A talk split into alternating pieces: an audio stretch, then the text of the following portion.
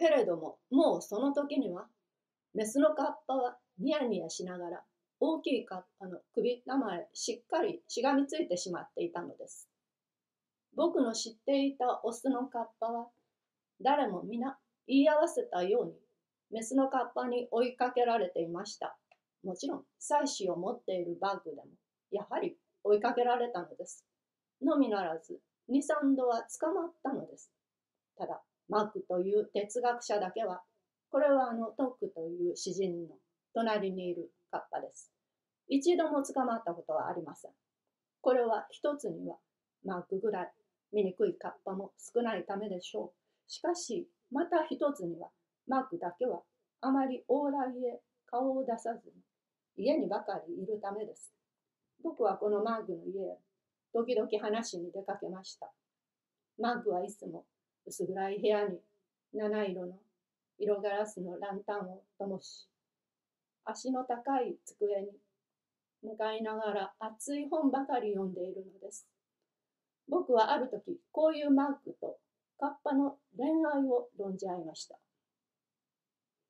なぜ政府はメスのカッパがオスのカッパを追いかけるのをもっと厳重に取り締まらないのです？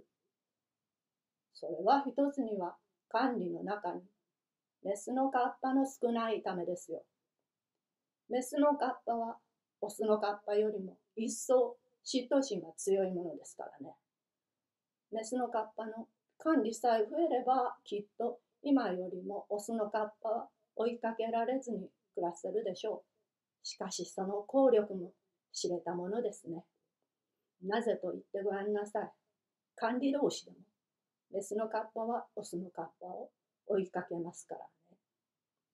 じゃああなたのように暮らしているのは一番幸福なわけですね。すると、マークは椅子を離れ、僕の両手を握ったまま、ため息と一緒にこう言いました。あなたは我々カッパではありませんから。お分かりにならないのももっともです。しかし、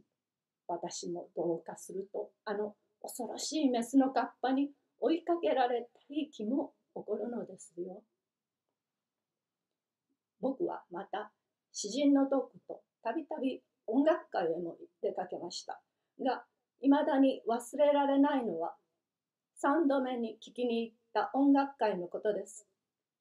もっとも会場の様子などはあまり日本と変わっていません。やはりだんだんせり上がった席に雌雄のカッパが3、400匹、いずれもプログラムを手にしながら一心に耳を澄ませているのです。僕はこの3度目の音楽会の時には、